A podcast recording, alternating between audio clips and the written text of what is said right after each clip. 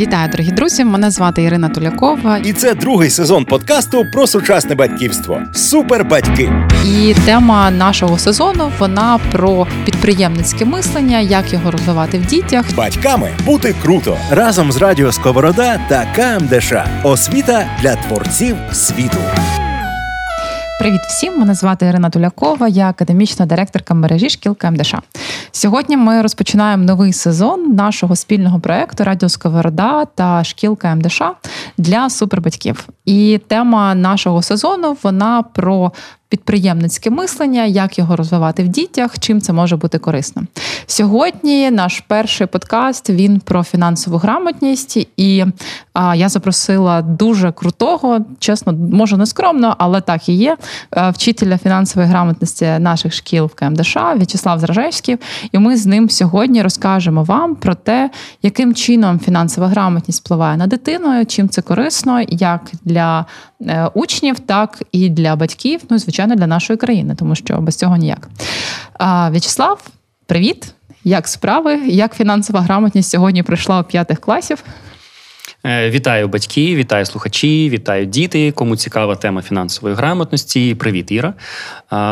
У нас чудовий сьогодні день. У нас дійсно сьогодні в школі захист в п'ятих класів був третього проекту. Вони створювали свої приватні навчальні заклади. Е, діти вже занурюються в початок такого бізнесу, рахують свої бюджети, е, створюють вже свої проекти з різними креативними ідеями. Але це все трошки не про фінансову грамотність, це про основу підприємства, тому що фінансову грамотність у нас в КМДШ іде з початкова школа. А з п'ятого класу ми починаємо вже курс основи бізнесу проектним методом, де вони вже застосовують свої звички фінанс, свої навички фінансової грамотності на практиці. Якщо дитині ось з дитинства да, там розповідати якісь корисні ем, е, фінансові звички, історії, там вчити їх, в принципі, як користуватися грошима, що це може дати от із особистого досвіду? Ну я можу розказати і особистий досвід, і досвід моїх учнів. Е, ну, у мене особистий досвід дуже позитивний, тому що е, з першою дитиною своєю старшою я багато експериментував. Е, і в мене дитина така перша, вона транжирка така трошечки, е, всі гроші витрачає. І е, цю дитинку мені досі доводиться їй вже 12 років, і мені досі доводиться їй викладати уроки фінансової грамотності вдома. І звичайно, за чашечкою чаю вечірнього ми говоримо про фінанси, про власний бізнес. А от, скажімо, коли я вже наставився експериментів над старшою донькою, то молодшу доньку мені вже дуже легко виховувати і давати їй потрібні знання. Я одразу считав її профілі як дитина, яка навпаки схильна дуже все заощаджувати. Е, і це призвело до того, що моя молодша дитина в другому класі вже відкрила свій власний маленький бізнес, заробляє гроші. Наразі за півроку вона заробила вже 18 тисяч гривень. Нічого собі класно. Так, е, крім того, вона вже дослухалась поради і перевела їх в іноземну валюту, е, розуміючи, що гроші в гривнях швидше знецінюються. Ну це такий приклад, мій особистий досвід. А як е, ти це робиш? От е, там дочка, одна модель в неї така, вона там більше купує все там чи якось транжирить, грубо кажучи, гроші. Інша більш заощадлива. Як ти їх вчиш там накопичувати гроші, заробляти в другому класі? Е, ну, Для мене найдіє є дуже багато способів. Найдієвіший метод, е, який з мого особистого досвіду працює і у мене, і в сім'ях моїх друзів, е, з дітьми, які люблять витрачати багато грошей, не замислюючись над тим, наскільки фінансово обґрунтованим є цей вчинок. Е, працює така схема банку. Е, тобто батьки фактично стають певним банком, діти свої гроші віддають батькам або просто кладуть кудись їх на видне місце. І батьки щомісяця на залишок грошей, які не витрачені, нараховують відсоток. І цей відсоток може бути достатньо великим, там 5-10% і більше. Ну, наприклад, я використовував 10%, і діти, коли вони розуміють, що от кишенькові гроші там з'являються, або я щось заробив, або мені подарували на день народження, і я це не буду витрачати зараз, то вже через місяць я отримую плюс 10% на ті гроші, що збережені. Це на один з найдієвіших способів, які сьогодні я знаю. Звичайно, можна говорити про інші способи, такі класичні і вже більш відомі батькам. Можливо, частина з них використовує це кредитні картки відкривати дитячі, тому що коли дитина не бачить з однієї сторони гроші, вона їх менше витрачає. І вона не розуміє, скільки в неї залишилось грошей на картці.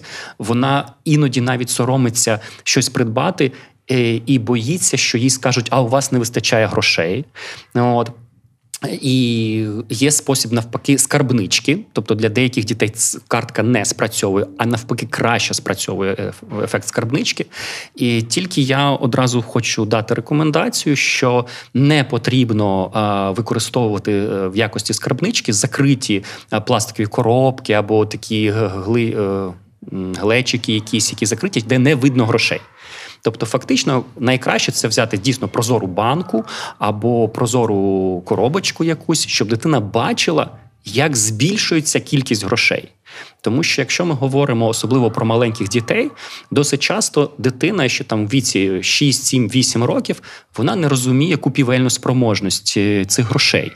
Е, вона не може оцінити хм, я можу на ці гроші купити оце, оце і оце. Тобто вона не оцінює. Вона говорить так: а скільки в мене є грошей? І питає вже батьків, що я можу на них купити. Власне, цим можна скористатись, просто показуючи їй, як зростають її гроші. Тобто, ця кількість папірців, маса в цій е, скарбничці, вона зростає. І, скажімо, щомісяця можна складати разом з дитиною список. Е, що вона може придбати на ці гроші, що вже з'явились у неї в цьому місяці. Да? І якщо вона їх відкладає все більше і більше. Такий урок ми проводимо з нашими дітьми в КМДШ. Він є дуже дуже ефективний. Це навіть контрольна робота. В мене така.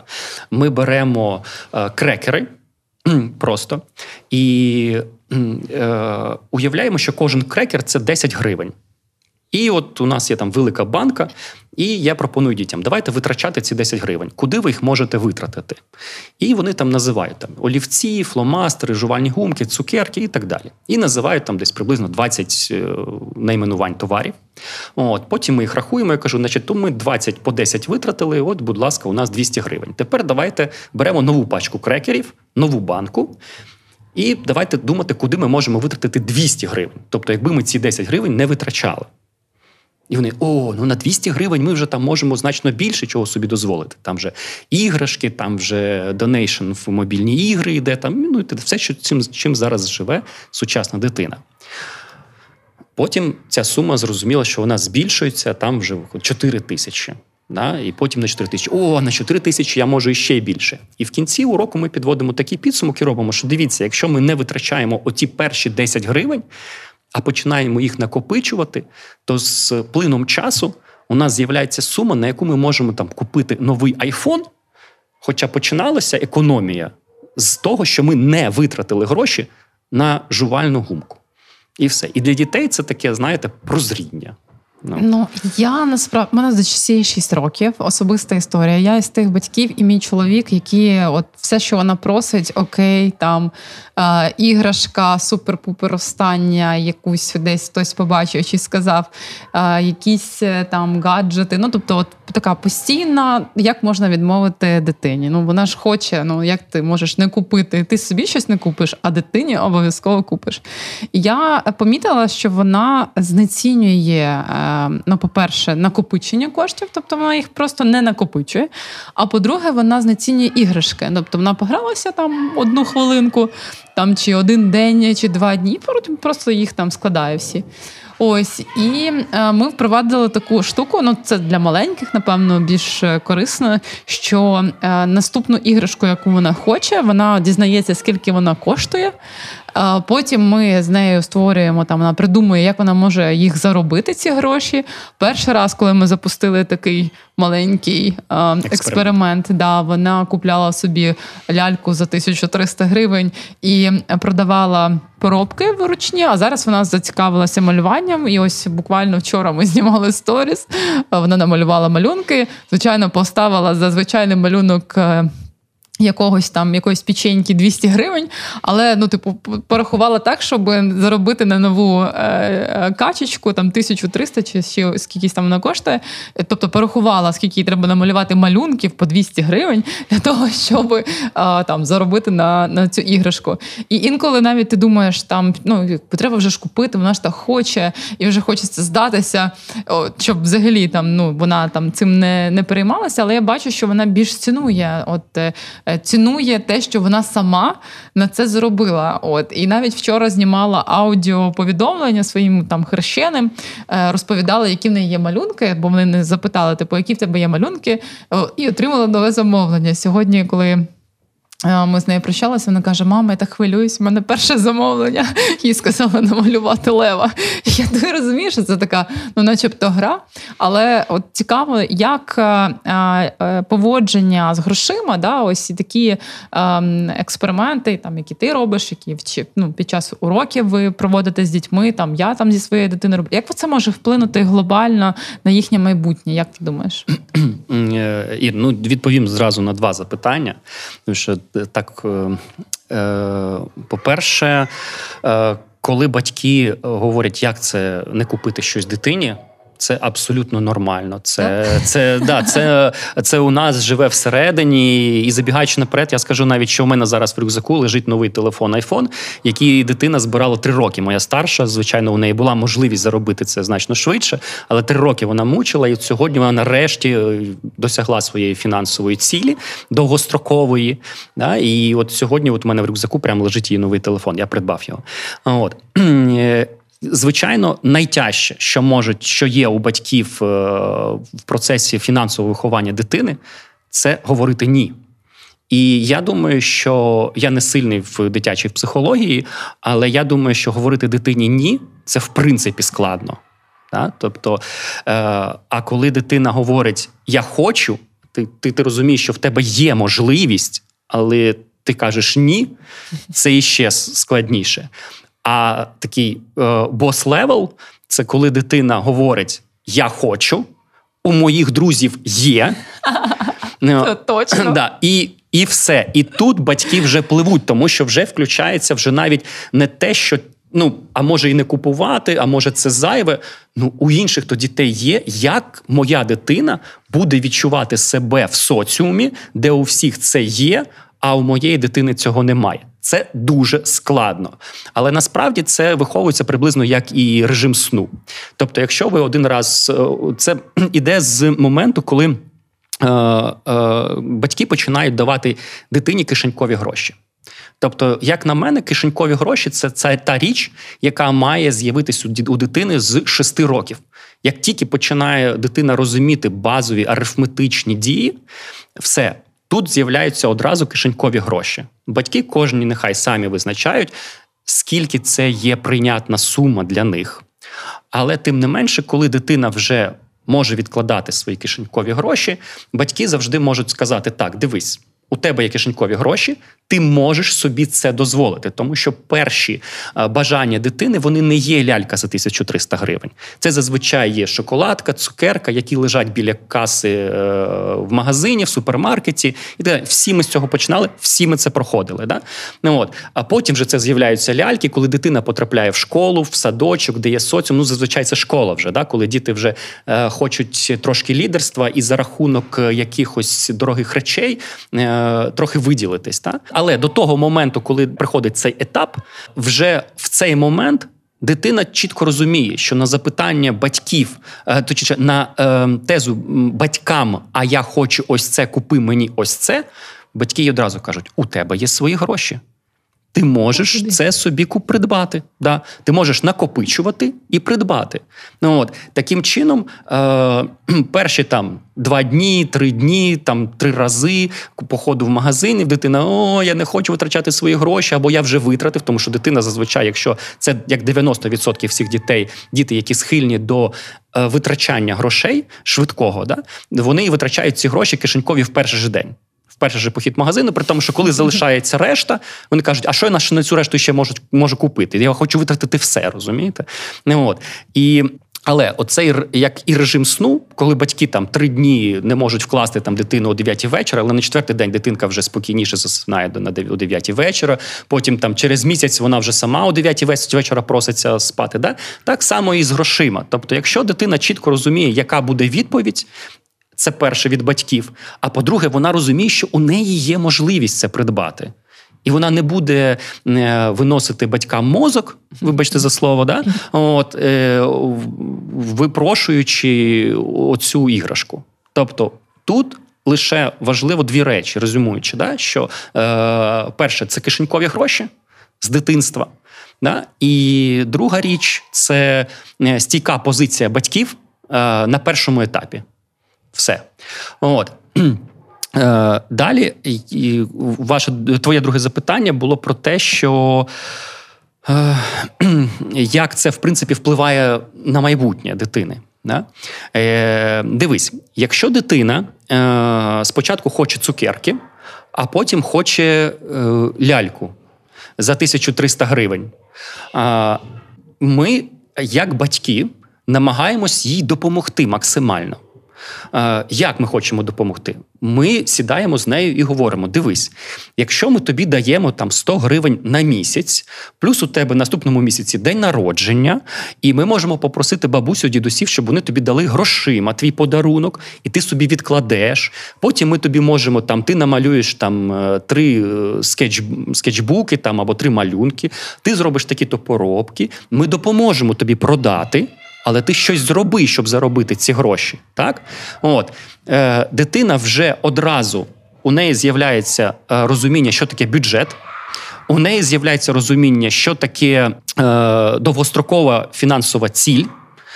У неї з'являється розуміння того, що е, є заощадження і що є накопичення, і у дитини, в принципі, іще така, ну вона потім трошечки вже з іще більшим прогресом, вона починає ділити свій бюджет.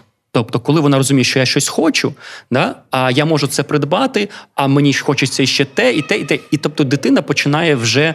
Е- Оцей розподіл дуже важливий, який в дорослому житті потім у нас у всіх він іде так. Значить, там частина комунальні послуги, частина на одяг, частина на їжу, частина там е, здоров'я, частина відпочинок і так далі. Тобто, оцим тим самим починає займатися дитина. Звичайно, це не в 6 років, це там 8, 9, 10 років дитина починає це робити. У неї йде розподіл бюджету по її хотілкам. От і. І таким чином, е, в 10 років ми отримуємо дитину, яка вміє планувати кошти, розуміє, як їх заробляти, розуміє, як їх можливо і інвестувати. Про приклад про мою молодшу доньку, яка перевела гроші в е, долари. От дитина, яка розуміє, що за будь-яким заробіт, за будь-якими грошима стоїть стоїть праця, тому що щось треба заробити. От і. Для е, дітей в КМДШ я розповідаю, що є взагалі різні е, це вже ми перекинулись на трошки інше запитання, але воно дуже важливе. Є різні е, типи заробітку у дітей. У дорослих є тільки один: розумова або фізична праця. Да? А у дітей є чотири види заробітку. Перший це розумова або фізична праця, це зрозуміло. Потім є е, подарунки. Ну, або іноді я називаю це магією, тому що діти завжди говорять, а як же ж зубна фея, да? Тобто ми ж нічого не робимо для цього. Я кажу, це магія. Вірте в це. Да? Тобто, поки ви діти, у вас є можливість така заробляти ці гроші. Вони кажуть, ні, там Дідо Мороза, Санта Клауса, зубної феї не існує, це батьки. Я кажу, окей, скажіть це батькам. І відмовтесь від цих грошей. А ні, існує, існує, існує. Окей, окей, все. Ми віримо, ми віримо, вона існує, нехай далі приносить гроші. Да? От. І четверте, це фактично елемент це фінансове виховання. Фінансове виховання, четвертий елемент, е, як дитина може заробити гроші, е, це коли батьки за допомогою грошей намагаються в дитині виховати певні правильні звички. Ну, правильні з нашої точки зору. Та? Е, наприклад, Наприклад. я теж хочу фінансові звички класні. Виховати свої дитині. Ну, Наприклад, я, от у мене молодша донька читає книжки. А старша донька не читає ніяк, але я дуже хочу, щоб вона читала. І я, звичайно, для того, щоб простимулювати це, я їй кажу: я тобі буду сплачувати за читання книжок. Хоча я, чесно кажучи, до того як стати батьком, я взагалі ніколи не міг подумати, що я буду сплачувати дитині за читання книжок. Але я настільки хочу, щоб вона їх читала, що я їй готовий за це сплачувати. От. Е, Далі, наприклад. Прибирання в квартирі, не не в своїй кімнаті. Я не дуже позитивно дивлюсь на те, що дитині сплачувати гроші за прибирання в своїй кімнаті. Її кімната це її зона, її зона відповідальності. Да? Але в квартирі так окей. Е, звичайно, тут ще є е, запитання. Мені часто ставляться запитання батьки, е, як розподілити, щоб дитина не. Відчувала, що за все треба, щоб батьки сплачували, mm тому що я це ж хотіла це допомога думаю, сі... так. Да. Зараз скажу Нікі, Ніки не буде за прибирання сплачувати. Ну це така собі історія. Вона може цим дуже якісно користуватися і за все просити гроші. Да, насправді це, е, е, це не так. Тобто, дитина, е, якщо одразу на берегу домовитись про правила гри, ці да, і пояснити, що іноді ми тебе будемо просити е, про якусь допомогу додаткову нам, але якщо ця робота систематична. Тобто ви говорите, наприклад, що дивись, е, в твої обов'язки е, за те, що ми тобі платимо, сплачуємо там кишенькові гроші, це скажімо, дитина там старше 10 років вже може це зрозуміти. Да? Ми будемо е, просимо тебе включити в обов'язки за кишенькові гроші, просто там, наприклад, там миття посуду е, на вихідних. Там або е, розбирати пральну машинку і розвішувати білизну. Да? От. Е, але все, що поміж цього, ми можемо тобі сплачувати. Те, за що, в принципі, батьки сплачують іншим людям, за це можна, в принципі, дітям теж сплачувати. Наприклад, е- у мене в сім'ї старша донька заробляє на тому, що вона щовечора нарізає овочевий салат для мами на роботу. Тобто мамі на роботі не потрібно витрачати гроші, щоб іти в кав'ярню і купувати там на обід собі овочевий салат. І вона їй там сплачує там 10 чи 5 гривень за те, що та щовечора нарізає овочевий салат. Тобто фі- дитина приносить фінансову вигоду в сім'ю. І е, частину цієї фінансової вигоди батьки можуть віддати цій дитині як заробіток. Другий приклад: Е, я сплачую щомісяця е, за електроенергію всі батьки в цій країні, е, які ж проживають в містах, сплачують комунальні послуги власне електроенергію. Е, дуже багато і дітей, і батьків мало слідкують за тим, де увімкнене світло, як ефективно можна е, використовувати там вночі користуватись пральною машинкою чи ще чомусь, і так далі. І наші рахунки досить часто не оптимізовані за електроенергію. І я пропоную там і дітям, яких я навчаю, щоб вони пропонували це своїм батькам. І своїй дитині я теж пропонував, е, що ми робимо там літній період, там або теплий період, світлий період часу, є темний період дня, ну часу, да, тобто, коли там зимові місяці, там осінь і початок весни. Е, ми робимо е, поміточки. Тобто влітку, е, взимку січень місяць, влітку липень місяць, е, е, яка сума на електроенергію батьки сплачують щомісяця. І на наступ, кожен наступний місяць, якщо дитина ходить за вами, вимикає світло, е, якщо вона е, нагріває собі їжу не на максимальному е, режимі в комфорті, да? тобто це значно зменшує витрати. Якщо вона слідкує, щоб вода була закрита і болер менше тягнув електроенергію на підігрів іншої води, і так далі. Тобто різниця між там першим місяцем і другим ділиться на 50, на 70%, ну як завгодно. І цю частину ви віддаєте дитині за те, що вона ці гроші зекономила. Тобто, ви у виграші від того, що є економія, дитина у виграші, бо вона ці гроші чесно заробила. Супербатьки. Гайд з сучасним батьківством. Ну, слухай, це прекрасно. Я так собі думаю, що точно світло в мене горить весь час. Над цим я ще поки що не думала, дорогі батьки. Записуйте, у вас точно вже є декілька варіантів. По-перше, треба подумати про банк, як його зробити. Я ніколи про це не задумувалась, тому що ну є правда така, ну вже така практика, що коли з'являються будь-які гроші, їх треба терміново витратити в ту ж секунду. У мене навіть було таке, що там дочка е, після е, того, як всі ходили, колядували, наколядувала, і кажу, Ніка вже 10 година пізно просто поверталася додому після родичів. Вона ну мені потрібно зараз піти купити щось. Мама, зараз мені ну хоч щось. Я кажу, так що конкретно ти хочеш? Я не знаю, але мені треба купити щось. От прям цю секунду. Вже магазин закривається, нічого майже не працює, але мені потрібно зараз. Ну це таке, це така цікава особливість. Думаю, що якщо у нас був би банк, то вона би подумала, може покласти свої гроші в банк там вдома, десь якусь е, якесь місце, і потім отримати відсотки чи витратити в цю ж секунду. Бо ну в моєї дочки, в моїй практиці так е, дуже часто буває, як і в мами, насправді якщо чесно, з питаннями фінансової грамотності, що ті виклики, я думаю, що тут треба ще консультацію для батьків проводити, як заощаджувати, як планувати. Тому що е, ну мені здається, що наше покоління, да, тобто. Це так звучить наше покоління. Але все ж таки нас не вчили в школах, е, наприклад, заощаджувати, не вчили створювати бюджети, е, там якось планувати витрати. Ну, Ми трошки в інших умовах все ж таки виросли.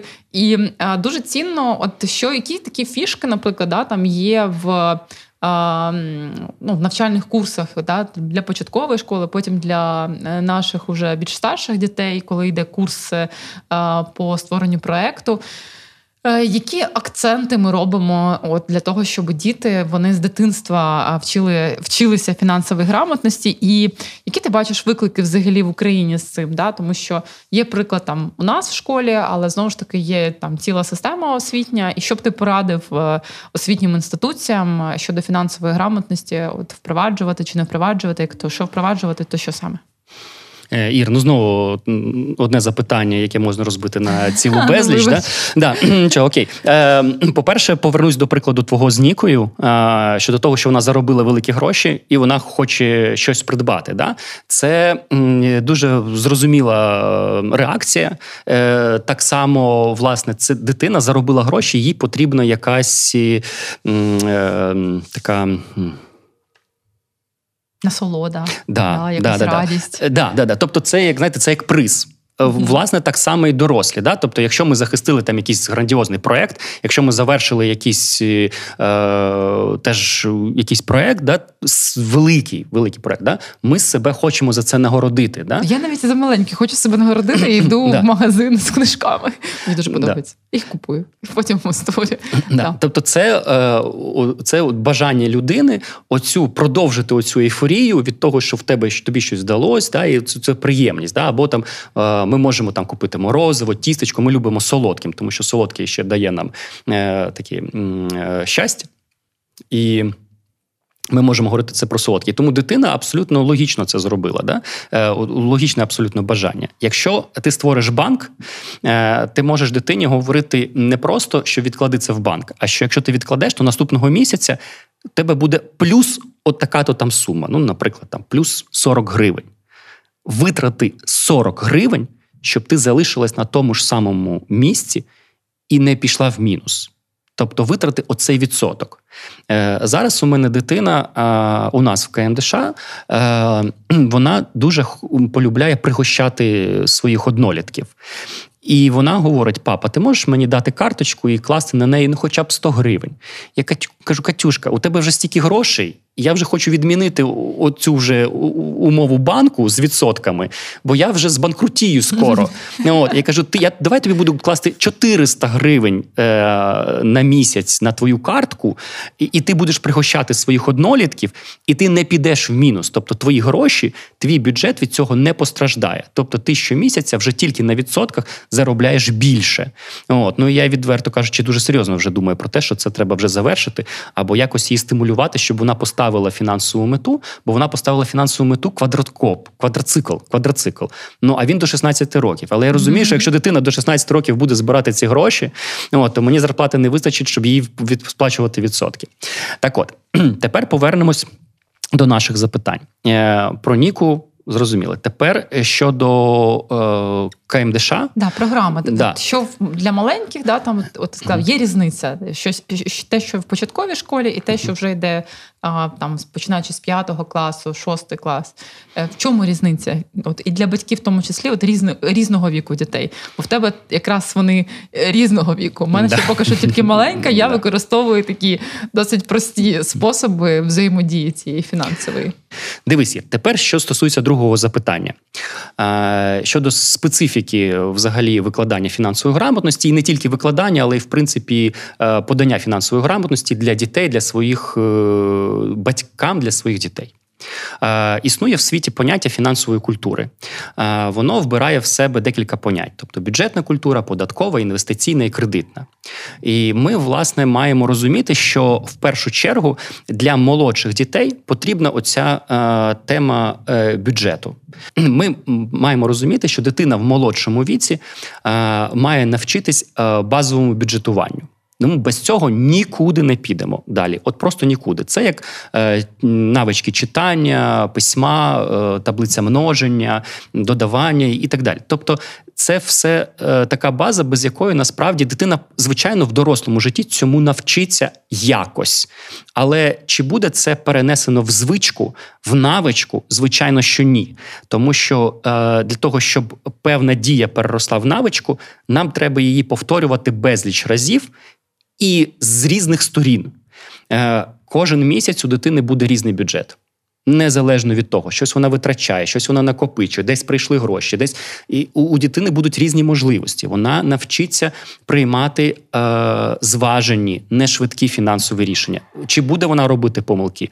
Звичайно, буде, але нехай вона ці помилки робить на невеличких грошах, на кишенькових грошах. Так, тобто, от розпорядження власним невеличким бюджетом, бюджетування оце тема для молодшої школи обов'язково. Так? Більш дорослі діти. Е, а, і обов'язково е, тема для молодшої школи, ну, з якої просто треба не тільки починати, її треба час від часу оновлювати в дитячих головах. Е, це тема собівартості. Тобто на цій темі потім будується надважлива тема, яка називається фінансовий resistance, рекламний resistance, рекламний фінансовий resistance. Тобто Уявіть собі, що сьогодні а, маркетологи а, вони хочуть продати. Ну, це їх задача. Це в цьому немає нічого поганого, але вони хочуть продати свій продукт. Дитина е, є найбільш. Е, лояльним покупцем, бо її переконати, зіграти на її інстинктах, на її бажаннях найлегше. Да? Е, Є приклади у мене в школі, коли е, дитина чупа-чупс, який коштує одну гривню, е, в розвозці продала за 200 гривень. Тільки тому, що всі інші да, дуже хотіли, розумієте? Так от, повернемось до ідеї е, фінансового е, рекламного резистансу. Е, Це давайте так поясню, це вміння протистояти і протидіяти рекламі. Да? Mm-hmm. Тобто, уявіть собі, маркетологи це люди, які отримують. Мабуть, найбільші зарплати, да? От, е, професійні, мабуть, там на рівні айтішників, якщо не більше. От, Вони роблять все для того, щоб продати не вам, а вашій дитині товар. Тому що у вас є обмеження. Ви розумієте, я можу собі це дозволити або не можу. Але дитина не розуміє цих обмежень, і вона буде казати: Мама, папа, я хочу. І те, з чого ми з тобою почали, коли ти кажеш, ну якщо дитина каже, я хочу, ну я ж маю їй це придбати, розумієш? От. І треба дитину в молодшій, е, вже молодшій більше до середньої школи, це там 10 років, 11, е, вчити цьому рекламному резистансу. Я поясню на реальному прикладі, як це працює, і зрозуміють про це всі батьки абсолютно. Е, Найкращий приклад це айфони. Телефони, які щороку випускаються, і і ажіотаж е, навколо яких просто колосальний. І діти приходять в школу, хтось прийшов з 13-тим там айфоном, і все. І всі діти, Боже, у нього 13-й айфон. Як це круто, як це класно. Хоча насправді там реклами якогось 13-го айфону навколо ще майже немає. Та? У нас просто створена репутація айфону, що це суперкрутий телефон. Да? От. І коли я дітей питаю: Окей, ну ви хочете придбати 13-й айфон, да? там, він там коштує там 40 тисяч, 36 тисяч гривень. Давайте придбаємо iPhone е, XR за 15 тисяч. Уявимо собі цю ситуацію за 15 тисяч. Яка різниця між цими двома телефонами в тих функціях, що ви хочете використовувати? Ви можете дзвонити, да. Ви можете писати повідомлення, да. Ви можете сидіти в інстаграмі, да. Ви можете робити фото, да. Ну тобто, діти всі відповідають, да. Так для чого вам тоді 13-й? Щоб бути крутим. Розумієте? Тобто, це це вже не об'єктивне фінансове рішення, це вже нав'язане. Да? Тобто, що я хочу бути крутим. Коли я їм пропоную, дивіться, ви можете за 15 купити iPhone XR за 15 тисяч, і можете іще е, 19 тисяч витратити там на будь-що. Тобто, ми вже там з ними підбираємо, що можна придбати за 19 тисяч. Наприклад, PlayStation е, і ще AirPods купити до цього. Кажу, що крутіше: 13-й iPhone чи iPhone, який виконує ті самі функції, PlayStation і AirPods. Ого, це, звісно, крутіше. Да. От, Тобто е, так працює це такий, знаєте, такий дуже показовий приклад, особливо для дітей такого середнього віку, там 10 і старше. От, Якщо ми говоримо про рекламу, яка там нас оточує, то це звичайно реклама. Це не реклама, це продаж товарів, солодощів на касах. Коли діти це все бачать, кажуть: ну купи мені хоч щось. Да, Оця фраза, ну, яку ми чуємо майже щодня, якщо з дитиною йдемо. Да? Е, можна мені батончик барні? Ні. Можна мені Марс? Ні. Можна мені тік-так? Ні. Ну купи мені хоч щось. Да? От. Е, да, да, да, да. Ну, тобто, ми, ми це, ну, А тут має бути так: у тебе є свої кишенькові гроші, все, давай, купуй. От. І е, саме цікаве, що. Е, коли е, дитина починає е, щось вам говорити, що я хочу, а я не хочу витрачати гроші, е, зав'язується зазвичай діалог. Не можна, не, не, треба, наскільки б ви не були стомленими, не треба від нього ховатись. Ну тобто дітям треба пояснювати. У мене є гроші, не треба брехати, що у мене немає грошей на батончик Марс. Тому що ви тут ж собі купуєте там там дорогий сир, наприклад, і вона розуміє, що цей сир коштує як 10 батончиків Марсу. Ну тобто, а цей м, обман він дитина завжди відчуває, і вона не сприйме це як серйозно. Тобто, ви можете прямо їй правдиво сказати, що у мене є гроші на батончик Марс, але я вважаю, що в тебе теж вони є, або ти їх можеш накопити, заробити сама. Я тобі для цього даю кишенькові гроші. Будь ласка, купуй. Так? От. Е, І дуже цікаво, що досить часто, коли я зі своїми дітьми в магазині отак стою, спілкуюсь, їх чомусь там повчаю, там показую їм реальні приклади. Там ну в магазині це дуже легко зробити, дуже ефективно. Дуже часто зупиняються батьки з іншими дітьми і просто стоять і слухають. Супербатьки з Іриною Туляковою. До речі, питання з приводу є гроші чи немає грошей. Це така цікава штука. Не знаю, вона може психологічна, але як ти думаєш, чи це впливає взагалі? От буває так часто, коли в магазині там іграшковому особливо мама каже: Ну, в мене немає грошей на цю іграшку, і дитина починає там. Там чи чи плакати, чи кричати, чи істеріти, ну тобто якісь різні там прояв емоцій. Але ну, типу, інколи це говорять правдиво, то що немає грошей. Інколи вони є, але кажуть, що немає грошей. Чи можна взагалі говорити дитині, що в тебе немає грошей? Чи не створює це якийсь такий, е, ну я не знаю, установку для дитини? Ну так часто дуже говорять, що діти потім весь час, як як все суспільство, відчуває меншу вартість, е, там немає грошей, все життя взагалі немає грошей і так далі. І так далі. І там вона приходить, і говорить, немає грошей. Там чи можна ну з дитиною про це говорити? Чи взагалі варто так говорити, чи пояснювати, що я тобі не купую, тому що я вважаю, що це зараз недоцільно? Ну от як з цим є гроші, немає грошей. Тому що, наприклад, коли ти говориш весь час, що в тебе є гроші, ти кажеш, ну в тебе ж є, ну там купи там за 5, за 10, за 100 тисяч, якісь там що-небудь мені. А, mm Ну це теж якби розбещує. От як як ти вважаєш свого досвіду, е, як краще говорити про, про, про гроші з дітьми? Да, Ір, дивись, е, ситуація досить е, не можна однозначно сказати, угу. як залежить від да, залежить від ситуації. Е, По-перше, ми ж можемо говорити не тільки про магазин іграшковий, е, тому що у дітей зростають апетити.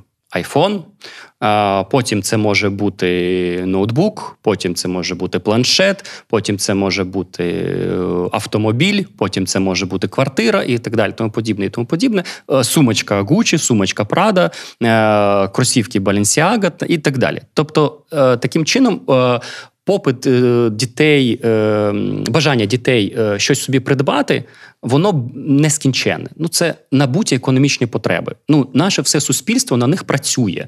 Ну тут кращі маркетологи в світі, це кращі розуми в світі. Ну неможливо зробити так, щоб дитина в якийсь момент зупинилася і сказала: у мене все є.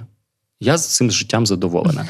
Якщо ми будемо постійно дитині це все давати, то е, в якийсь момент дитина виходить в доросле життя. Чи може дитина в дорослому житті отримувати все, що вона забажає, ну, будемо об'єктивно, без допомоги батьків? Ну, ні, ніколи. Тобто, умовно кажучи, Феррарі вона собі не придбає. Да? Вілу якусь там вона собі не придбає. Розкошну, комфортабельну квартиру вона собі не зможе придбати там на свою першу заробітну плату. І в цей момент у дитини відбувається розрив. Тобто це дуже складна річ, і дуже багато психологів говорять про досить погані наслідки цього розриву. Тобто, я все це мав, я пішов від батьків, е, я я ж можу сам щось маю. І дитина починає розуміти, що вона нічого не може собі дозволити. Не те, що там авто там, чи чи щось там, чи круті речі, да, брендові. Вона іноді собі не може дозволити просто там з'їздити кудись за кордон, злітати, да, або не може собі дозволити е, придбати дорогий сир, там той же, да, чи не може дозволити просто купити яловичину, вирізка якої зараз коштує там 600-700 гривень в новусі, розумієте? От, ну тобто, дитина говорить: так, у мене перша зарплата 10 тисяч гривень. Я що 10% маю віддати за кілограм яловичини вирізки, щоб смачний цей стейк, який мені мама готувала, придбати ну, скуштувати? Звичайно, ні. От вона не може цього зробити. От і тому це звичайно в якийсь момент дитину, не в якийсь момент, а одразу треба дитині говорити, що будь-яка сім'я вона живе за своїми можливостями. Так? Е, І тоді у дитини буде питання не чому немає грошей, а як мені збільшити ці можливості, щоб вони були у мене особисто. Да? І тоді дитина вже буде шукати ці можливості, вона буде шукати методи заробітку, підробітку і так далі ну, в дорослому житті. Якщо дитина приходить і ви говорите, у мене немає грошей, якщо це якась для вас дешева лялька, а у вас вони є, то там уже питання, чи ви фінансово виховуєте свою дитину, тоді ви маєте сказати, так, у тебе є кишенькові гроші, давай ми зараз прийдемо, ми сфотографуємо цю ляльку, сфотографуємо цю ціну. Ми прийдемо додому, сядемо, і ми сплануємо, як нам зробити так, щоб ти змогла придбати цю іграшку. І, е, до речі, трошечки невеличка ремарка, що досить часто діти хочуть тут і зараз просто в магазині. Якщо ви вже уходите з магазину, дитина вже ввечері просто не сяде з вами і скаже: Та ні, я вже не хочу. От, Тому що вона вже хоче там побігти кудись грати там е, на вулицю і так далі. От. Е, Відповідно, якщо ж у вас дійсно немає цих грошей, ну або є, але ця лялька дорога, ви можете чітко сказати, що е, у мене є ці гроші. Але я вважаю недоречним таку дорогу покупку. Так, тепер давайте розглянемо е, ситуацію, коли у вас е, є ці гроші, але ця е, річ для вас дорога. І е, ви можете сказати дитині, ви маєте дитині казати правду, що у мене є ці гроші, але для мене це дорого. Тобто дитина вас запитає, що таке дорого, да? і тоді ви можете вже е, на на прикладах пояснити дитині, що дивись, я можу тобі це придбати, але тоді в мене не вистачить грошей, щоб придбати тобі там фрукти, або не вистачить грошей для того, щоб відвести тебе на гурток з балету, або не вистачить е, тобі там на нові, на нові кросівки зимові, а я не можу тобі дозволити, бо це твоє здоров'я, а фрукти це теж твоє здоров'я, і так далі. Тобто реальний приклад, коли моя дитина мені говорить: папа, я хочу новий айфон три роки назад. Е, Я достаю е, свою папочку з бюджетом на ремонт квартири і пояснюю, що дивись, ми можемо придбати тобі новий айфон, але тоді в нашій квартирі не буде дверей. Ти готова жити в квартирі, де не зачиняються двері? Ні, я не готова. Я кажу: ти бачиш цю ціну? Бачу. Зрозуміло? Зрозуміло. Приходить через місяць. Папа. Всі мої однолітки летять там хто на Мальдіви, хто іще кудись, хтось в Турцію, і, і хтось в Італію, в Рим. Я теж дуже хочу. Що я роблю? Я достаю папочку з ремонтом да, і кажу, що дивись, ми можемо злітати, але у нас в цьому році так вийшло, що нам треба зробити ремонт в квартирі. Тому у нас буде тільки одна одна поїздка за кордон з вами, з Катєю. А а тут, от, якщо ти знайдеш, що ми можемо не робити, то ти можеш, будь ласка, викреслити це з цього бюджету, і ми не будемо цього робити. Наприклад, ми не будемо купувати тобі диван в твою кімнату, і ти будеш спати з молодшою сестрою в кімнаті. Хочеш? Ні, не хочу. Або я не буду тобі робити там б'юті-зону, там, ну це для мейкапу. От, З лампочками. Я кажу: ну ми можемо, це в принципі така примха, це не обов'язковий елемент е, інтер'єру. Ні, я дуже хочу. Ну, Тоді все. Ну, Тобто, знайди, що що ти можеш викреслити. Да? І дитина вже ви фактично включаєте оцей, оцей момент саме класний, бо ви включаєте дитину у свій свій бюджет. Дитина вже стає на вашу позицію, вона стає вами, вона сама починає думати, а це я можу викреслити, а це я можу викреслити, а це я не можу викреслити, і так далі. Да? Тобто, таким чином. І, звичайно, третя ситуація, коли е, у батьків реально на це немає грошей. От. Тоді треба прямо дитині сказати, що дивись, у мене немає на це грошей. Ну, дійсно, твоя іграшка, там це можуть бути і лоли, які там коштують за 500 і більше гривень. Да? От, і, Ну а у батьків можуть бути різні фінансові умови, фінансові доходи. От, І батьки мають правильно правду сказати, що дивись, у мене немає грошей на цю ляльку. Але, але давай подумаємо, як де тобі можна взяти цю ляльку ми можемо подивитись на OLX, ну, БУ ляльку купити. Да? Тобто е, ти можеш запитати у своїх однолітків, чи можна у когось взяти там на тиждень пограти цією лялькою, і так далі. Тобто, е, фактично, е, знаєте, ви можете сказати дитині ні, але має бути завжди але. Ну, спробувати. Тому що, якщо ви скажете ні, розвернетесь і підете, е, для дитини це м, образливо.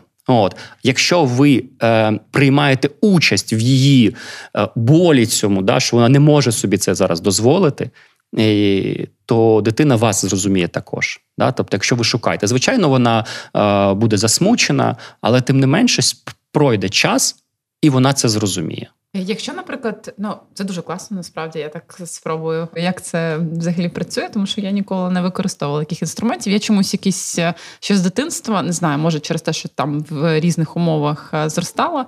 Я звикла до того, щоб не говорити ніколи. Що немає грошей там, або там я не можу собі цього дозволити. Я цього не кажу ніколи. Я кажу: ну да, я можу сказати, зараз ми не будемо купувати, тому що ти е, там годину або день назад закинула подібну іграшку, тому поки ти там не назбираєш ні. Але ніколи не кажу про е, гроші, завжди кажу, що вони є. Ну тобто, це в мене якась сам своя фішка, своя особливість. Мені здається, що це так правильно. Ну а вони є насправді. Ну, тобто, навіть якщо Ну, навіть якщо вона просить щось там космічне, я завжди все одно кажу, що окей, добре. Ну, типу, да, клас, завжди у мами є на всі айфони, всі гроші світу, от, або там на якісь її подорожі і так далі. Ну, у мене мала. Якраз таки знову ж таки, тому що вона так в середовищі зростає, відповідному комунікує з дітками. Вона дуже багато про що е, там мріє і хоче, і це не завжди відповідає там моїм якимось можливостям фінансовим. Але це цікаво, це як е, ну там я не знаю, цілі спільні. Прикольно спробувати проговорити про бюджет, наприклад, бо я не складаю бюджети, пан В'ячеслав, на відміну від від тебе. Я зазвичай реально там дуже живу хаотично в плані там емоцій, що мені хочеться, як каже мій чоловік, я жертва маркетингу, хоч mm я сама за освітою маркетолог, насправді, але мені навіть подобається. Я коли я бачу дуже якісний маркетинговий хід, я навпаки його підтримую і купую, навіть розуміючи, що це маркетинговий хід. От е, мені це реально подобається. Ну, Це така особливість. Ну дуже цікаво, що я сьогодні навіть була е, у дітей, да, і от вони своїми там рекламними. Акціями да, там придумували логотипи, компанії, це вже наші ну, більш старші діти. І ми нещодавно робили Е, конкурс бізнес-ідеї від дітей, ми, в принципі, е, реально ну, якби допомагаємо їм креативити, от створювати ідеї, як заробити. Да? І, можливо, вони навіть будуть корисними для батьків. Ну, в тому числі таких, як там я або там будь-яка мама, яка завжди хоче е, для своєї дитини от все е, мати можливість придбати все, що вона хоче.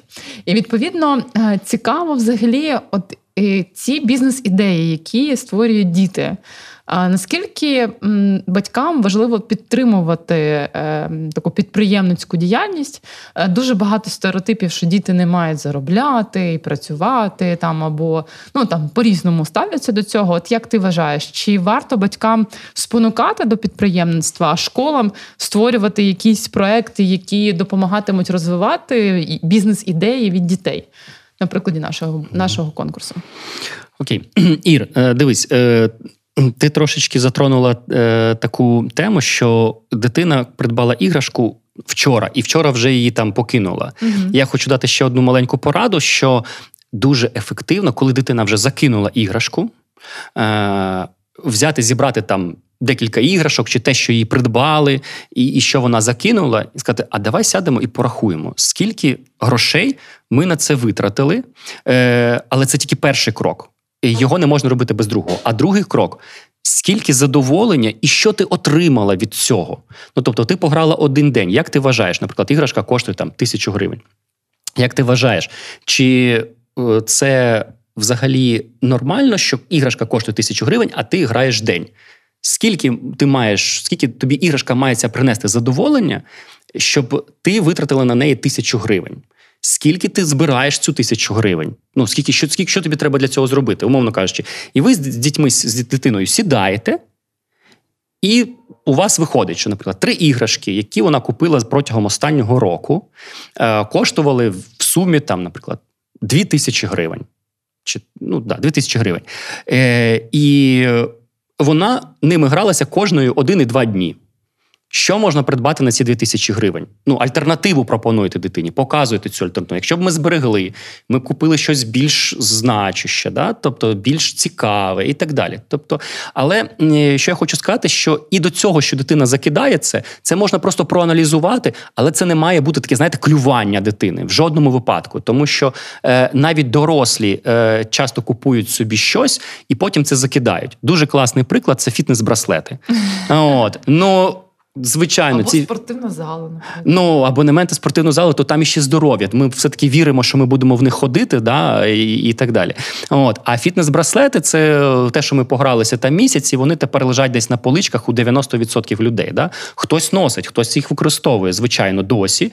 От е, він до них звик, але тим не менше, зазвичай фітнес-браслети це ну це така історія, дійсно, яка от я хочу. Я витратила там півтори тисячі гривень на цей фітнес-браслет, і все. І через там два тижні я закину. Тобто дорослі теж е, можуть робити такі імпульсивні е, покупки, піддаючись е, маркетингу і і бажанню якось себе там подивитись за своїми там фітнес-даними. Да? От тепер повернемось до конкурсу і бізнес-ідеї, про про бізнес-ідеї, про Це підприємництво. Знаєш, так про підприємницьке мислення. Ну от є такі стереотипи у батьків, що підприємницьке мислення потрібно тим, хто буде підприємцем. Навіщо да. конкурси бізнес-ідей? Навіщо дітям взагалі придумувати якийсь е, бізнес? Ну, типу, про що це? Якщо моя дитина там точно буде лікарем, наприклад. Ну я точно знаю, що моя дитина буде лікарем. Навіщо ви її там придумуєте е, конкурси бізнес-ідей? Це не цікаво. Mm-hmm. Да. Іра, дивись, е, справа в тому, що е, наш сучасний світ просто він знає, знаєш, він взяв просто і перевернув все до гори. Справа в тому, що сьогодні, якщо ти не підприємець, то твій рівень доходу дуже обмежений. Візьму твій приклад лікаря. У мене є знайома лікарка, яка приймає в одній з найкрутіших клінік е, Києва, приватних клінік.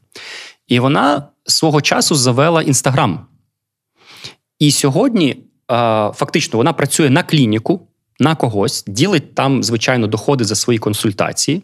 Але в інстаграмі вона отримує. Свій дохід, вона робить певні там консультації, які вона може, звичайно, за своїм фахом онлайн, і заробляє там гроші тільки на себе. Вона підприємець вже тому що вона думає, як просувати цей інстаграм, які пости там робити, як давати рекламу. Вона аналізує активність на цій своїй інстаграм-сторінці і так далі. І вона мені говорить: Слава, я хочу полетіти і провести зиму на балі. А я кажу: почекай, ну у тебе ж клініка. Вона каже: я вже на онлайні заробляю більше, значно більше, ніж клініка. Тобто, я, як підприємець, вона мені говорить, я заробляю більше. Мені вже не потрібна там та клініка. Да? Давайте подивимось на інший приклад, що компанія Google має більше 50% співробітників на фрілансі. Хто такі фрілансери? Це підприємці, фактично, тому що вони вже самостійно слідкують за своїм часом, вони самостійно беруть роботу, вони самостійно вже себе е, рекламують, навіть подають постійно. Їх репутація теж розростає. Це теж міні-підприємці. І сьогодні, кого б ви не назвали е, яку спеціальність, ця людина може бути фрілансером. Да? Тобто є навіть столяри, які на youtube каналі мають мільйони підписників і просто демонструють, як вони класно роблять речі з дерева. От І і це набирає мільйони підписників, і ця людина розвиває свій youtube канал. Тобто вона фактично підприємець, вона вже не просто столяр найнятий. Да? Е, Є в мене. Е, знайомий, який працює електриком, і приїхав до мене на джипі на такому дуже крутому. І я дивлюсь, у мене очі вилізли і кажу, що, як ти, як ти? Так він каже: Так я не працюю на якійсь там е, заводі, там іще десь. Він каже: Я вже заснував свою фірму, і ми розробляємо там цілі проекти для ЖК по е, забезпеченню електроенергією, побудові електростанцій цих і так далі. От, Тобто він, як підприємець, може заробляти значно більше. От, А для цього треба лише ну, невеличкий поштовх, оцей підприємницький. Да? І, звичайно, е, нам дуже часто говорять і говорили, що підприємницька жилка є не у всіх, тільки у 5% людей. Але справа в тому, що якщо ми говоримо про базу як фінансову грамотність, да, то вміння розпоряджатись грошима, планувати їх, бюджетувати і так далі. Тому подібне, це це вже теж є така основа невеличка підприємництва. Да? І ми, звичайно, можемо це навіть на на, на цій вже базі, просто маючи цю навичку і зі школи, ми вже е, маємо можливість бути цими підприємцями. Не великими, не управляти там заводами, а управляти своїм маленьким бізнесом з одні, з одним працівником. Да? От тепер про батьків і про дітей. Чому дуже важлива підтримка? Е, Діти, е, і я це завжди кажу на уроках: не бійтесь е, помилок, особливо фінансових. У вас ще не ті фінанси, щоб ви боялись зробити помилки. І, Але справа в тому, що навіть у нас в школі, коли я спілкуюся з дітьми, е, мені там дитина може там прибігти і сказати: е, пан В'ячеслав, а я от у мене є така ідея, така ідея. Кажу, клас, реалізуй. І він приходить через тиждень на наступний урок і говорить мені: ну а батьки сказали, що та ну не треба, та в тебе не вийде, і так далі. Тому подібне. Чи вдасться цій дитині заробити гроші? Однозначно, ні.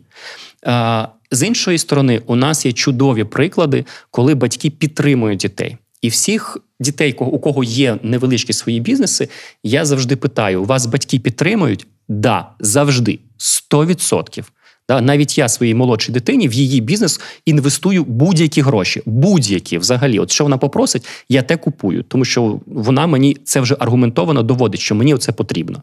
Наприклад, е, позавчора я придбав е, спеціальні леза для різки там чіпсів. От і все. Вона каже: Я хочу це спробувати. Мені здається, що це буде класно для розширення мого асортименту. Другий клас. Добре, окей, все купую. Все, я його я його придбав. От е, так само у нас, скажімо, на. Е, конкурсі Бомба ракета це конкурс е, бізнес-ідей від дітей. Ми слухали всіх вісім у нас фіналістів було, і всі вісім фіналістів, е, коли йшла мова, хто хто тебе підтримує, хто тобі допоміг на першому етапі, всі вісім фіналістів сказали батьки, що вони зробили? Пояснили там таку-то тему, допомогли порахувати, е, вклали перші інвестиції, допомогли з виготовленням перших зразків товару, е, там оплатили курси навчальні і так далі. Тобто, фактично, дитина, вона ж що вона бачить в батьках своїх захисників. І якщо батьки їм кажуть, я іду перед тобою, я прийму на себе всі удари, а ти експериментуй і твори, що хочеш, дитина завжди піде. Ну, тобто, звичайно, іноді треба так, знаєте, такий такий е, мотузочок і дитину за собою десь там проволокти серед ну, по тяжкому шляху. Да? От, Коли дитина має побачити результат, це ну, це найтяжче. Від е, від ідеї до першого результату, до першої гривні, оце найтяжчий момент. І у нас в КМДШ Голосіво був курс е, в шостих класах. Е, називався він Перший долар. Ну, це така достатньо відома відоме словосполучення в у американських бізнесменів. Е, їх у них є на столах, навіть стоїть їх перший долар в таких рамочках. Іноді там і вони говорять, що е, я розкажу вам будь-яку історію, але спочатку я вам хочу розказати, як я зробив свій перший долар. І оце саме оця історія про становлення, да, про те, як він змінив своє мислення, як він змінив свій настрій, звідки він взяв мотивацію. От там все. Да? Тобто, як він потім там заробляє, як він там управляє людьми, це цікаво послухати на якомусь бізнес-форумі. Але для але оцей старт це найсаме найцікавіше, найцінніше. От і фактично, ми в шостому класі там з ними намагалися зробити проект, щоб заробити чесно свій долар без будь-яких фінансових інвестицій ззовні, без будь-яких там е, пльоточок, щоб їх підганяти кудись. А ну давайте робіть оце, оце, оце, оце. Ми склали план. Ми робили спортивні змагання з е, дартсу, безпечного дартсу, там спеціальний дартс ми придбали і е, поділили е, класи. Е, тобто там 6-1 е, робив там для третіх, для паралелі третіх класів, 6-2 для четвертих, 6-3 е, для п'ятих класів. От. І участь в цьому дарці була, звичайно, за певний був взнос, тобто внесок, внесок, фінансовий внесок був, і був приз. Ну, тобто діти спробували е, заробити от цілий рік. Вони це розробляли, е, будували фінансові плани, все, все, все, все.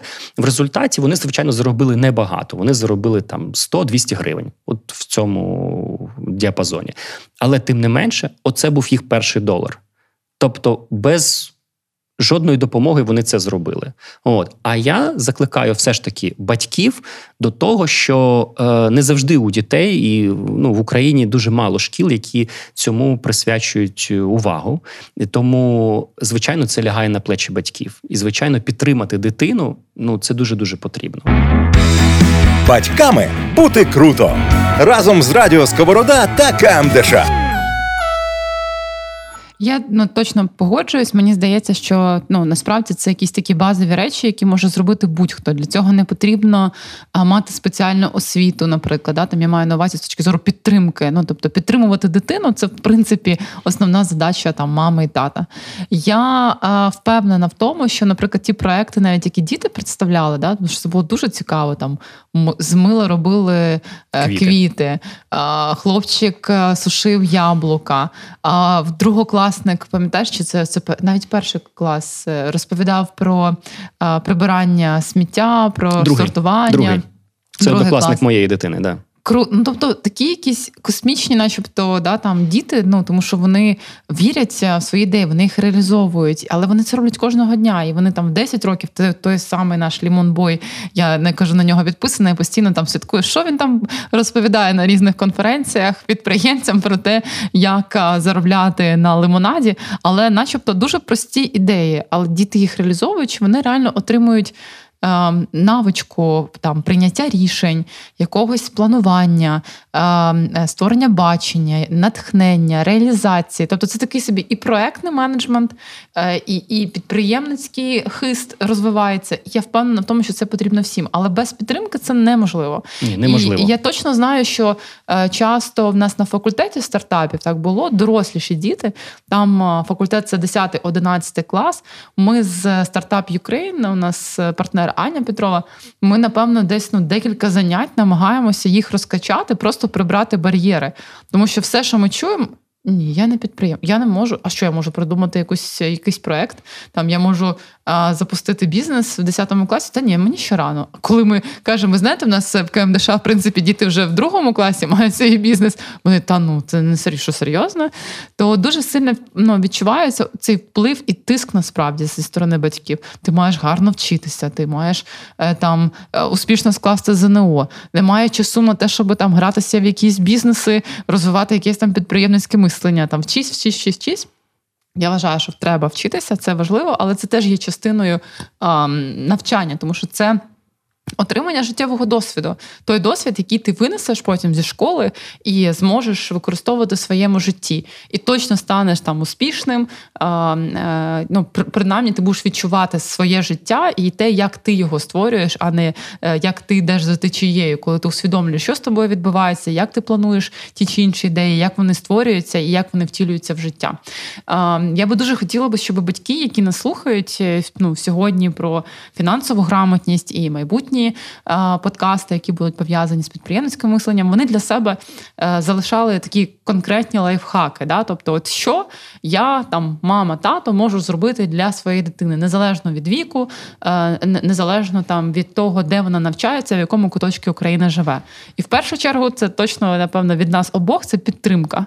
А, а, а в другу чергу, все те, що сьогодні ти розповідав протягом нашої розмови, і пов'язане з накопиченням коштів, і пов'язане з банком, і в тому числі там з е, реалізацією якоїсь комунікації, обговорення, що що ми можемо, що ми не можемо, і планування бюджету, і те, що дуже важливо, зверніть увагу, ми говорили про те, що дитина має навчитися взагалі, в принципі, е, усвідомлювати, розуміти, що таке бюджет, що він в неї може бути. А ще краще це такий, знаєте, вже е, новий level, коли ви не тільки допомагаєте дитині зрозуміти, що може бути бюджет, що потрібно його планувати, що в тебе є свої кишенькові гроші, що ти можеш їх заробити, можеш їх витратити. А ще коли ви спонукаєте дитину до створення якихось ідей, які він може реалізувати, реалізувати і ще більше е, на накопичити коштів і вчитися е, і заробляти, і витрачати вдало і успішно.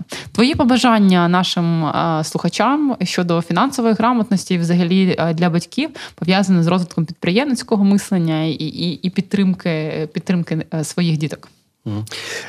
Іра, ну моє побажання в першу чергу це звичайно підтримувати ти абсолютно права в тому, що ми на цьому зійшлися.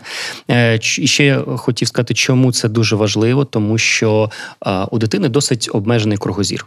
Ну, це зрозуміло, тому що ну, вона тільки пізнає світ. Іноді її ідея може бути якоюсь дуже простою. Але якщо батьки підтримають і покажуть їй можливість її ідеї там в перспективі, або трошечки звернуть кудись в інший е, на інший шлях, і дитина може цим загорітись просто, та особливо якщо це щось більш сучасне. У мене був приклад, коли е, хлопець дуже хотів монтувати відео, і протягом року е, ми з ним говорили, говорили, говорили, говорили. І я йому кажу: так, все, реєструйся на фріланс на сайті фрілансу, отримуй там перші замовлення, якщо вийде там, роби своє портфоліо. Хлопець 9 клас був, і він отримав від Film.ua своє перше замовлення через три місяці. Боже, він просто мені розірвав вайбер весь повідомлення. Все, у мене перше замовлення, у мене будуть перші гроші. Все він радів. От а батьки не підтримували. І ну нам довелось дуже багато з ним вдвох працювати, але ну що там того уроку? Да? Тим паче, що урок для всіх дітей, ми там перерву з ним займали. От Потім він сказав, що я кажу: слухай, а давай не от я бачу, що у тебе є якесь таке бачення, таке цікаве. А давай ми все ж таки е, не відеомонтаж, а режисуру спробуємо. Я його направив на навчання до художнього керівника театру Лесі Українки. От, І він з ним індивідуально там позаймався. І зараз цей хлопець навчається на режисера в Чехії. От, Йому це сподобалось, він загорівся, тому що я трошечки побачив, що в нього є особливого. Тому від батьків, крім підтримки, треба ще спостерігати за своїми дітьми, що їм більше подобається. Тому що у нас сьогодні, взагалі, в світі е, всі е, напрямки вони переплетені там інтертеймент, режисура, кінорежисура, соціальні мережі, маркетинг це все одне там спорт, воно ж це все все одне в одне переливається. Да? І можна знайти себе на якомусь е, на якомусь суміжному з різними е, напрямками професію можна знайти, чи не професію, чи просто хобі якесь знайти, чи просто можливість заробляти. Да? Тобто, а батьки мають допомогти це дитині. Да? Тобто е, підтримка. Далі допомагати дитині побачити світ ширшим, допомагати дитині, особливо на першому етапі з фінансами, тому що діти бояться грошей. На превеликий жаль, ми з дитинства е, говоримо дітям там не бери гроші, не трогай це гроші там і так далі. Ми ми лякаємо навіть трохи дітей, е, робимо це підсвідомо, тому що так само і нам говорили в дитинстві. І фактично треба не лякати, а навпаки підштовхувати дітей, витрачати гроші, правильно, розпоряджатись грошима правильно. Да. І однозначно, ну тобто, це, це все, що стосується підтримки, вона така має бути всеосяжною.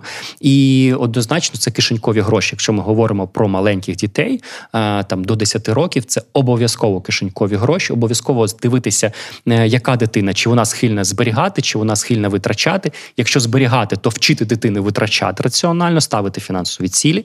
Якщо е, дитина схильна е, витрачати, то вчити зберігати, да, тобто різними методами планувати, ділити, різати бюджет, тобто щось витрачаємо, щось зберігаємо, щось відкладаємо, щось інвестуємо і так далі.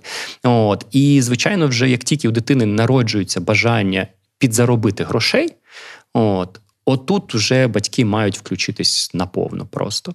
От, Будь-які гроші, будь-які інвестиції, будь-які витрати часу це надважливо. Тобто, навіть якщо у дитини щось чогось не вийде, е, варто. Е, може навіть батькам схитрувати і десь свої гроші вкласти, купити цей ну, товар перший через своєї дочки. Да, але це дуже важливо. Ну у мене теж у дитини, коли вона почала робити слайми, ми прийшли в сільський магазин. Вона замовила там із Америки дорогі складові. От і вона зробила дуже круті слайми. Оці, і ми прийшли до продавчині магазину. Я з нею знайомий, бо це в селі всі один одного знають. Кажу, поставте, будь ласка, почніть продавати. От і вона каже: Окей, ну ми поставили дуже мінімальну націнку, розуміючи, що це село. От і їх купували. Ну там за місяць там купували там половину, а другу половину все вже треба було уїжджати. І я підійшов, коли дитини не було, віддав їй гроші там Катя. От я купив, от і все. І забрав ці слайми. Кажу. А тепер віддаю там дітям, які там були поряд, кажу, все тепер розбирайте, ніби це ви купили. А дитині віддав гроші. Тобто дитина повірила, що вона може своїм своєю працею щось зробити. От, е, Тому Будь ласка, от тільки дитина щось захотіла одразу. От е, Зрозуміло, що і ще дуже хочеться, щоб е, іноді е, відносини між батьками і вже більш дорослими дітьми вони будувались так само, як в принципі будуються фінансові відносини в у дорослих дітей людей. Наприклад, дитина щось хоче придбати, їй трохи не вистачає, і вона просить у батьків позичити. Батьки можуть абсолютно нормально сказати, що ми тобі позичимо, тільки давай в кредит. Пояснити дитині, що таке кредит, не да, взяти нормальний відсоток, пояснити, що відсотки бувають драконячими, да, і дитина має теж цьому вчитися. Тому що на превеликий жаль, ця кредитна е, складова фінансової культури, вона в Україні в принципі дуже низька. Е, я навіть зробив собі фотографію, е, коли реклама одного закладу швидких кредитів е, пише, що там 0,001%, все, а потім маленьким шрифтом е, прямо написано е, там по акції 0,01%, але там акція, умови акції читайте зірочка на сайт. От, а потім реальна кредитна ставка поза акцією 36 тисяч 111% річних. І це абсолютно прямо на рекламі написано. Тільки яка кількість людей це читає. От. Розумієте? Тобто в більш дорослому віці, будь ласка, спробуйте дітям пояснювати оці речі. Да? Тобто, що таке кредит, е, а як можна покласти навіть на депозит, навіть в банк, відкрити дитині депозитний рахунок, будь ласка, нехай цим ним користуються, невеликі гроші, там можна завжди зберігати, відслідковувати динаміку збільшення там коштів на тому рахунку і так далі. От. Тобто, чим раніше дитина це цим почне скористуватись, тим краще. І остання порада це. Все ж таки є так так звана пенсійна складова. Ну я б її трошки трансформував, враховуючи реалії е, нашої країни е, в ідею пасивного доходу. Тобто е, треба дитині пояснювати і навіть іноді показувати, що таке пасивний дохід. Тобто, що дитина може щось заробити велике, кудись інвестувати, а потім отримувати невеличкий пасивний дохід. Це може бути там. От у мене декілька є дітей, які розповідають, що ми вклали в акції компанії наших батьків, і ми там отримуємо якийсь там відсоток. І чудовий варіант. Чудовий варіант, да? тобто дитина має розуміти, що е, кінцевий, кінцева мета, в принципі, збагачення це до того, що ти можеш менше працювати, більше заробляти. Да? Тобто, ну ми ж не накопичуємо да, як е, збага... ну, багатство для того, щоб просто накопичувати, накопичувати, накопичувати і накопичувати. Да? Ну, от, Як сказав Стів Джобс, що багатство це така річ, до якої ти, в принципі, з часом звикаєш. От, І вона не несе з собою нічого цінного. От так, е, так тому я раджу батькам, що е, все ж таки дітям намагались пояснити, що таке, і продемонструвати, що таке пасивний дохід. Слухайте, ну мені здається, що всі звикнуть до багатства, тому що всі діти України, е, дякуючи В'ячеславу, точно почнуть і зберігати, і накопичувати, і заробляти, і трансформувати своїх батьків, їхню свідомість, допомагати так сучасно підходити до такої фінансової грамотності, планування і бюджетування. Це дуже круто, надзвичайно крута розмова. Дякую тобі. І дякую вам, що ви були з нами там протягом цього часу. Впевнена, що це знайомство нам на користь. Тож на зв'язку. До побачення. До побачення. Вітаю, дорогі друзі! Мене звати Ірина Тулякова. І це другий сезон подкасту про сучасне батьківство. Супербатьки. І тема нашого сезону вона про підприємницьке мислення, як його розвивати в дітях. Батьками бути круто разом з Радіо Сковорода та КМДШ. Освіта для творців світу.